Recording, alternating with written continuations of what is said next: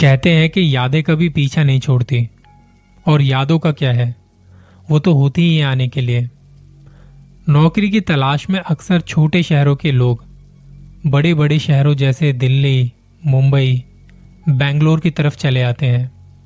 उन्हें लगता है कि वहाँ जाके बढ़िया सी कंपनी में नौकरी करेंगे, जहाँ एक बड़ी सी बिल्डिंग में चमचमाता ऑफ़िस, उसमें अपना एक कैबिन और फिर बस, लाइफ सेट है। है ना? बहुत से लोग ऐसा ही सोचते हैं। सुनील को भी ऐसा ही लगता था। सुनील, जिसका सपना था एक मीडिया कंपनी में काम करने का, वो कई सालों पहले यूपी के सीतापुर से दिल्ली आया था काम की तलाश में। वो दिल्ली के एक मीडिया हाउस में काम किया करता था। काम के चलते अक्सर ऑफ़िस से निकलते हुए उसे देर हो जाया करती थी। कभी कभी तो उसे ऑफ़िस से निकलते हुए अपनी शिफ्ट खत्म करते हुए इतना टाइम हो जाया करता था कि बस वो और सिक्योरिटी गार्ड ही रह जाया करते थे। सब लोगों के जाने के तकरीबन दो तीन घंटे बाद फ्री हुआ। सुबह के लिए उसे न्यूज़ बनानी थी। अपना लैपटॉप बंद कर कैबिन की लाइट ऑफ़ की और बाहर सिक्योरिटी गार्ड को चाबी देने गया। देखा कि वहाँ कोई नहीं था उस वक्त। उसने आवाज़ दी सिक्योरिटी गार्ड साहब लेकिन कोई जवाब नहीं आया। सुनील को लगा शायद सिक्योरिटी गार्ड साहब खाना वगैरह लेने गए होंगे। तो इसने चाबी गार्ड के टेबल के ड्रॉर में रख दी और लिफ्ट की ओर चल पड़ा। सुनील के मीडिया हाउस का ऑफ़िस बिल्डिंग के फोर्थ फ्लोर पर था। बिल्डिंग नई नई बनी थी तो वहाँ बाकी सारे फ्लोर खाली पड़े थे। ऑफ़िस के बेसमेंट में एक कैंटीन थी। लिफ्ट में आके सुनील ने ग्राउंड फ्लोर का बटन दबाया। लाइट एकदम से चली गई। ये देख थोड़ा घबरा गया, लेकिन कुछ ही सेकंड्स में लाइट फिर से आ गई। सुनील कुछ सहमा सहमा सा लग रहा था। कुछ तो बात थी। लिफ्ट धीरे धीरे नीचे की तरफ़ जा रही थी।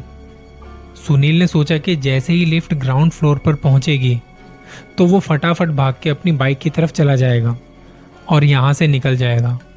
लेकिन लिफ्ट तो ग्राउंड फ्लोर पर आकर रुकी ही नहीं। बल्कि बेसमेंट में जाने लगी और लिफ्ट के अंदर बेसमेंट के बटन पर लाइट नहीं जली हुई थी। इस घबराहट में सुनील ने कई बटन दबा दिए, मगर कोई फ़र्क नहीं पड़ा। और इस समय तो कैंटीन में कोई था भी नहीं। फिर ये लिफ्ट वहाँ क्यों जा रही है? आखिर किसने वहाँ लिफ्ट का बटन दबाया होगा? सुनील की घबराहट अब एक डर में बदलने लगी। उसने सोचा कि बेसमेंट में पहुंचकर फटाफट से लिफ्ट को दोबारा ग्राउंड फ्लोर पर ले जाएगा और वहाँ से अपनी बाइक की तरफ़ भाग जाएगा। लिफ्ट बेसमेंट में पहुँची। दरवाज़ा खुला तो कैंटीन बंद थी। वहाँ एकदम अंधेरा था। कोई आवाज़ नहीं और रोशनी की एक किरण तक नहीं। सुनील ने जल्दी से लिफ्ट का दरवाज़ा बंद करने के लिए बटन दबाया, मगर लिफ्ट का दरवाज़ा खुला का खुला ही रहा। वो बहुत डर चुका था। उसने बार बार कोशिश की। कि लिफ्ट का दरवाज़ा जल्दी से बंद हो जाए। मगर वो बंद नहीं हो रहा था। बड़बड़ाते हुए इस मुसीबत में वो ऊपर वाले को याद करने लगा। जब काफ़ी बार कोशिश करने के बाद भी दरवाज़ा बंद नहीं हुआ तो उसने सोचा कि मोबाइल की फ्लैश लाइट की मदद से अब सीढ़ियों से ऊपर जाना पड़ेगा।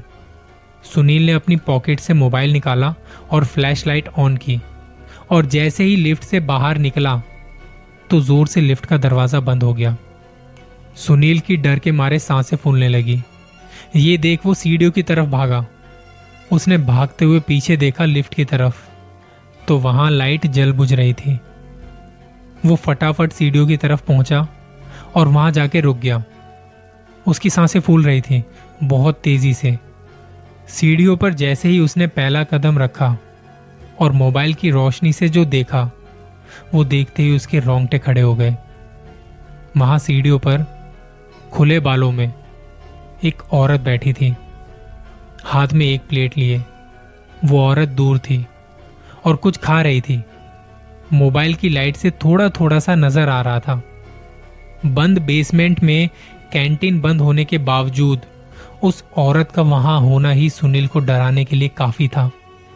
सुनील को समझ नहीं आ रहा था कि क्या करे। वो वापस से लिफ्ट की तरफ़ भागने लगा।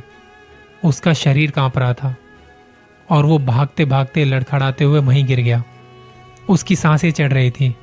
हाफते हाफते उठने की कोशिश की और थोड़ा सा पीछे देखा तो अब वो औरत उसकी तरफ़ ही आ रही थी।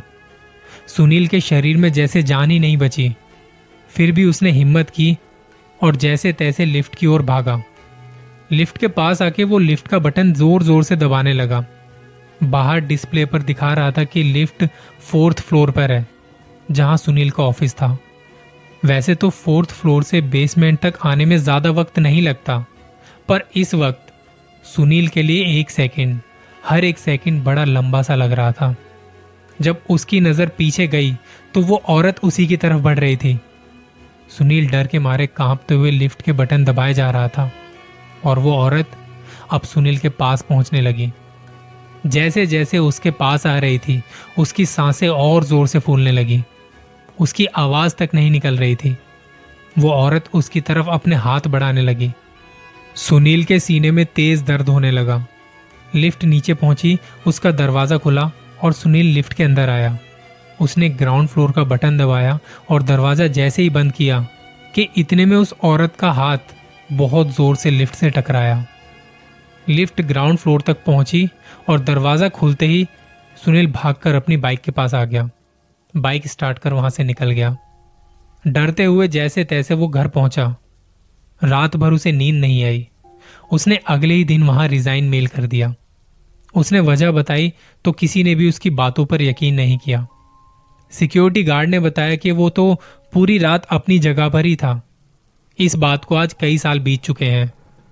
और उस हादसे की याद सुनील को अंदर तक झकझोड़ कर रख देती है।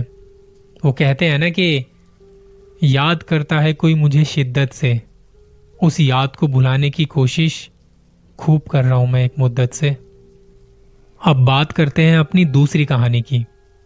एक फैमिली है, जिनका कहना है कि उनके ऊपर कोई पिशाच आता है और उसे इंसानी मांस चाहिए होता है अपनी भूख मिटाने के लिए।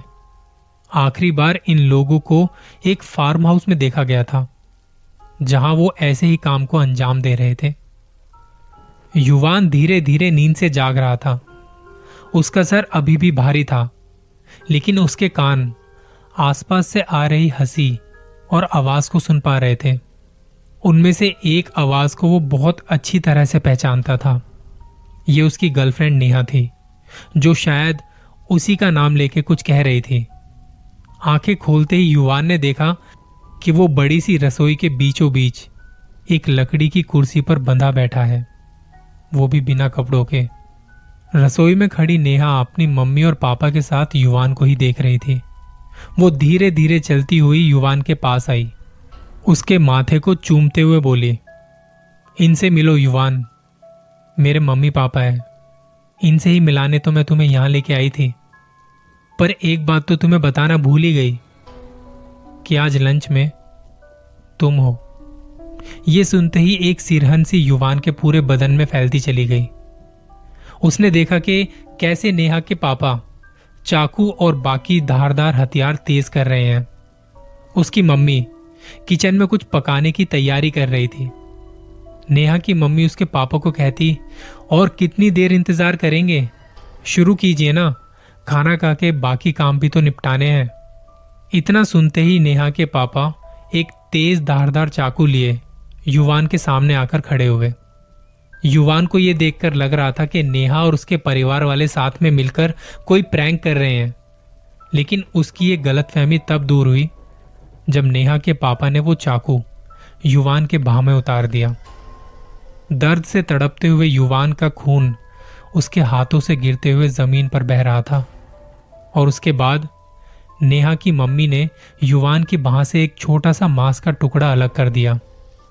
उस टुकड़े को पानी में धोकर कढ़ाई में पकाना शुरू कर दिया।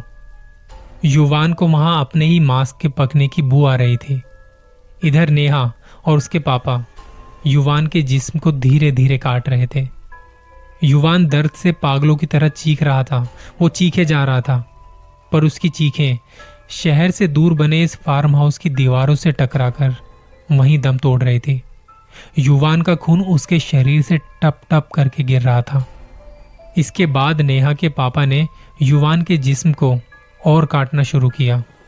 वो उसकी जांग से मांस का एक बड़ा टुकड़ा अलग करने ही वाला था कि इतने में उनके दरवाजे पर किसी ने दस्तक दी। नेहा और उसके परिवार वालों की साँसें मानो थमसी गई।